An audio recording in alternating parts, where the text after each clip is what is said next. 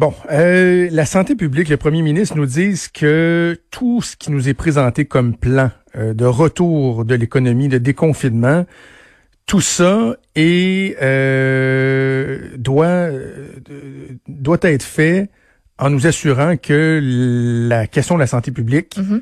Est, respectée. est respectée, que la situation va demeurer stable.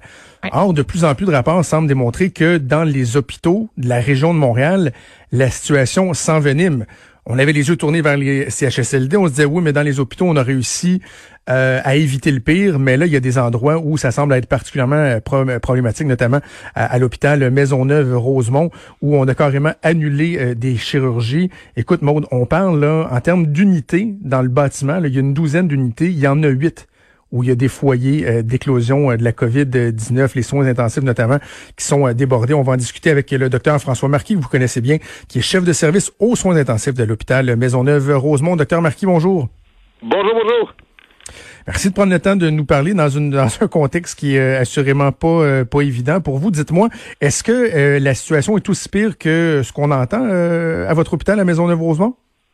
Ben, la situation, elle est sérieuse. Elle a toujours été sérieuse. On est on n'est pas dépassé. Là. Là, je pense que, c'est important de le savoir. Nous, aux soins intensifs, euh, moi, cet article-là a été un peu un, choc pour moi parce que j'ai pas annulé de chirurgie à cause des soins intensifs. notre gestion du personnel est serrée et intelligente, mais ça, c'est ce qu'on fait depuis toujours. Ça, c'est mon quotidien bien avant le COVID, là, de m'assurer que j'ai de la place pour les salles d'opération. Là où c'est plus problématique, c'est accueillir les patients après à l'étage. OK? Et, il est là, il est, là un peu le, le, nerf de la guerre. Moi, des unités, j'ai gardé une unité de soins intensifs froide, entre autres pour ces patients-là, puis je pourrais même à la limite en ouvrir une autre. J'ai deux unités et demie qui servent pour le COVID, mais ça, c'est, c'est, c'est un monde parallèle. OK? Là où ça devient plus difficile, c'est si j'ouvre plus d'unités, c'est les fins de semaine, mais c'est des problèmes de gestion qui sont complexes, mais qui ne sont pas insurmontables. La problématique est au niveau des étages.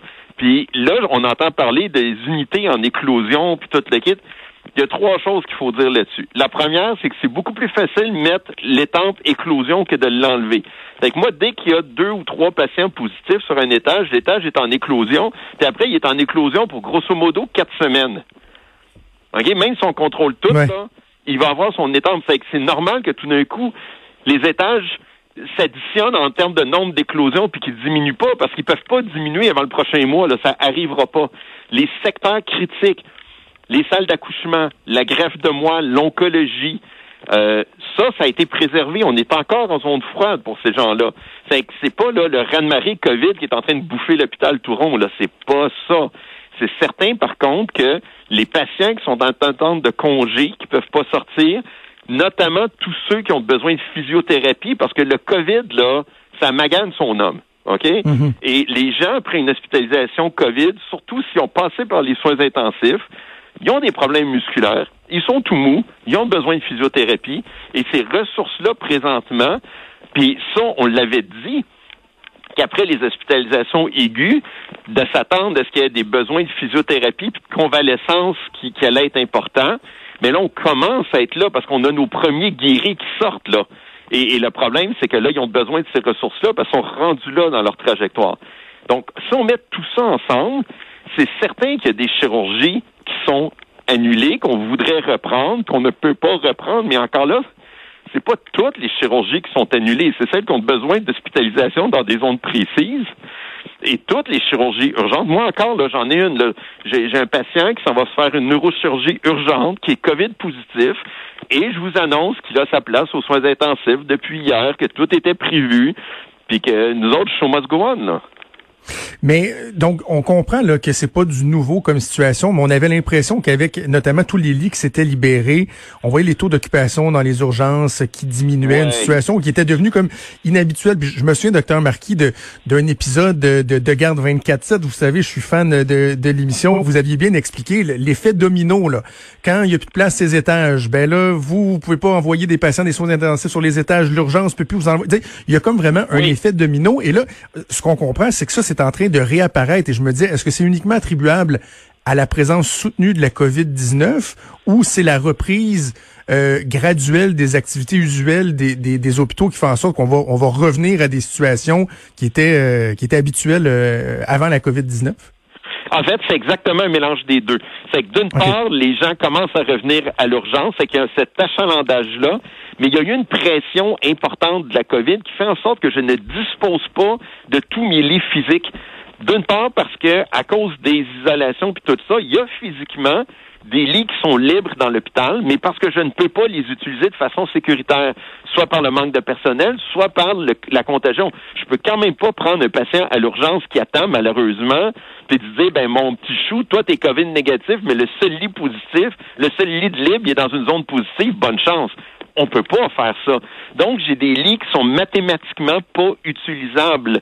Et, et, et ça, moi, ça, ça rétrécit l'hôpital de l'intérieur. C'est que c'est une contrainte de plus. C'est certain qu'avec la vague de patients qu'on a eu des CHSLD, ben, la marge de manœuvre qu'on avait dans les hôpitaux, parce que Dieu sait qu'on était près dans les hôpitaux, ben, c'est certain qu'on a perdu cette marge de manœuvre-là, et maintenant que la vie reprend son cours, puis c'est correct que la vie reprenne son cours, ben là, on a un défi de gestion supplémentaire. Mais de là à dire que l'hôpital est en train de se liquéfier dans le COVID, je pense qu'il faut prendre un grand respire. Là.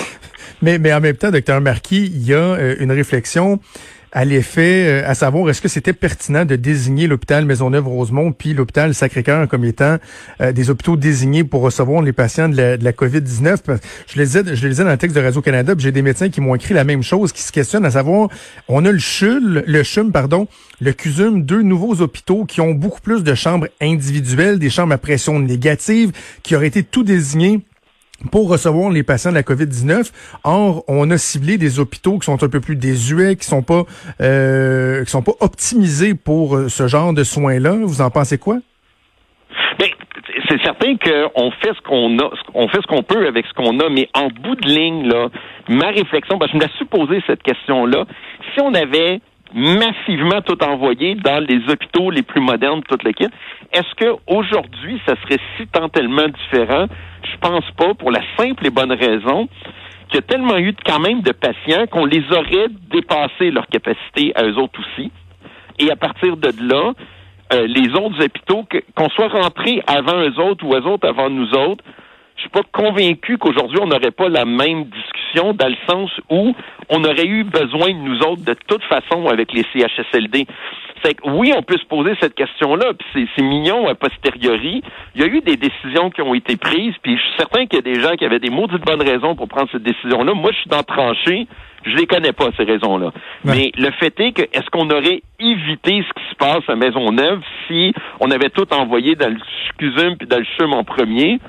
On l'aurait peut-être retardé, on aurait peut-être eu un... Je ne sais pas, mais est-ce qu'on l'aurait évité? Je pense pas. Maintenant, la vraie question, c'est Maintenant qu'on est dans cette situation-là, est-ce que tous les hôpitaux font leur part de façon égale? Je pense que là, la question se pose. Et, chaque hôpital, chaque institution doit faire son analyse de sa situation et s'assurer que chaque personne fait le maximum. Mais ça, c'est notre situation maintenant. Je suis beaucoup plus tourné vers le maintenant et le demain que est-ce qu'on aurait dû. Parce que ça, ça m'aide pas dans mes... Je comprends. OK. Euh, euh, là, vous êtes dans le maintenant, mais il y a le demain aussi. Et c'est peut-être la question la, plus fondamentale que je voulais euh, vous poser, docteur Marquis, parce que moi, juste bien positionner les choses, je je m'évertue à, expliquer aux gens qu'il faut qu'on déconfine tranquillement, qu'on peut pas demeurer dans cette situation-là à vitam aeternam. Mais il reste que le premier ministre, le directeur de la santé publique nous disent tout doit continuer à être sous contrôle si on veut déconfiner rapidement. Montréal, ça va être un peu plus long qu'ailleurs, mais on parle d'une semaine de délai. Or, au moment là, où on annonce les plans de déconfinement, on voit que les taux d'occupation augmentent. Je comprends que Maisonneuve-Rosemont n'est pas en train de se liquéfier, comme vous disiez, mais la situation s'aggrave un peu. Est-ce que vous êtes préoccupé de savoir qu'il risque d'avoir une affluence euh, accrue avec le déconfinement? Est-ce que ça vous préoccupe? Moi, ce que, ce que l'emphase qu'il faut mettre, c'est ce que j'appelle le déconfinement intelligent. Je pense que mhm. chaque citoyen doit faire sa part pour se déconfiner dans l'ordre. OK? Je l'ai déjà dit, ça, c'est comme quand on veut évacuer un building. Si tout le monde se garoche sur l'unique porte, ça va mal aller.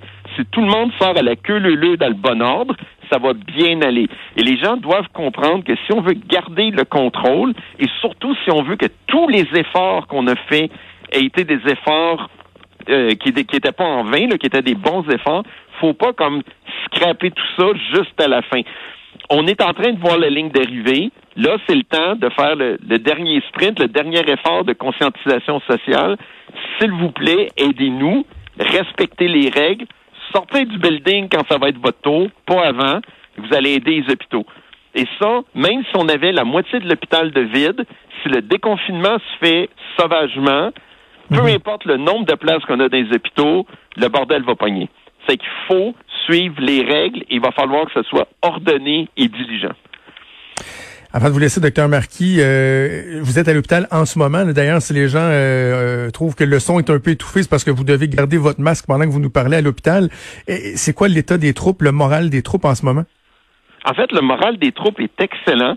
Euh, les gens sont. Il y, a une certaine fatigue morale, il y a une certaine fatigue physique, mais il y a personne là qui est en train de pleurer en petite boule dans un coin. Là. Les gens travaillent bien, les gens travaillent professionnellement, les gens savent qu'ils sont épaulés, on trouve des solutions qu'on applique dans le réel et, et l'ambiance est bonne. On, honnêtement, c'est des grosses journées, mais je suis extrêmement fier de mon équipe.